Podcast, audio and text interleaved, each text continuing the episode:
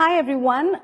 If you want to set the tone for your day and be in charge of your schedule versus your schedule controlling you, then let's talk about morning routines. Why are morning routines important? Because some of the most successful people in the world have a morning routine.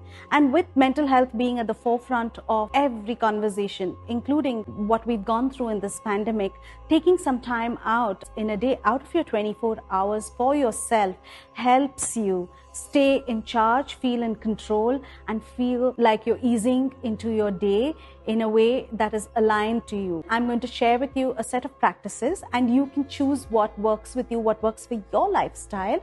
And you may want to do all of them, you may want to do some of them, but you can create your own routine. It doesn't have to be what anyone else is doing.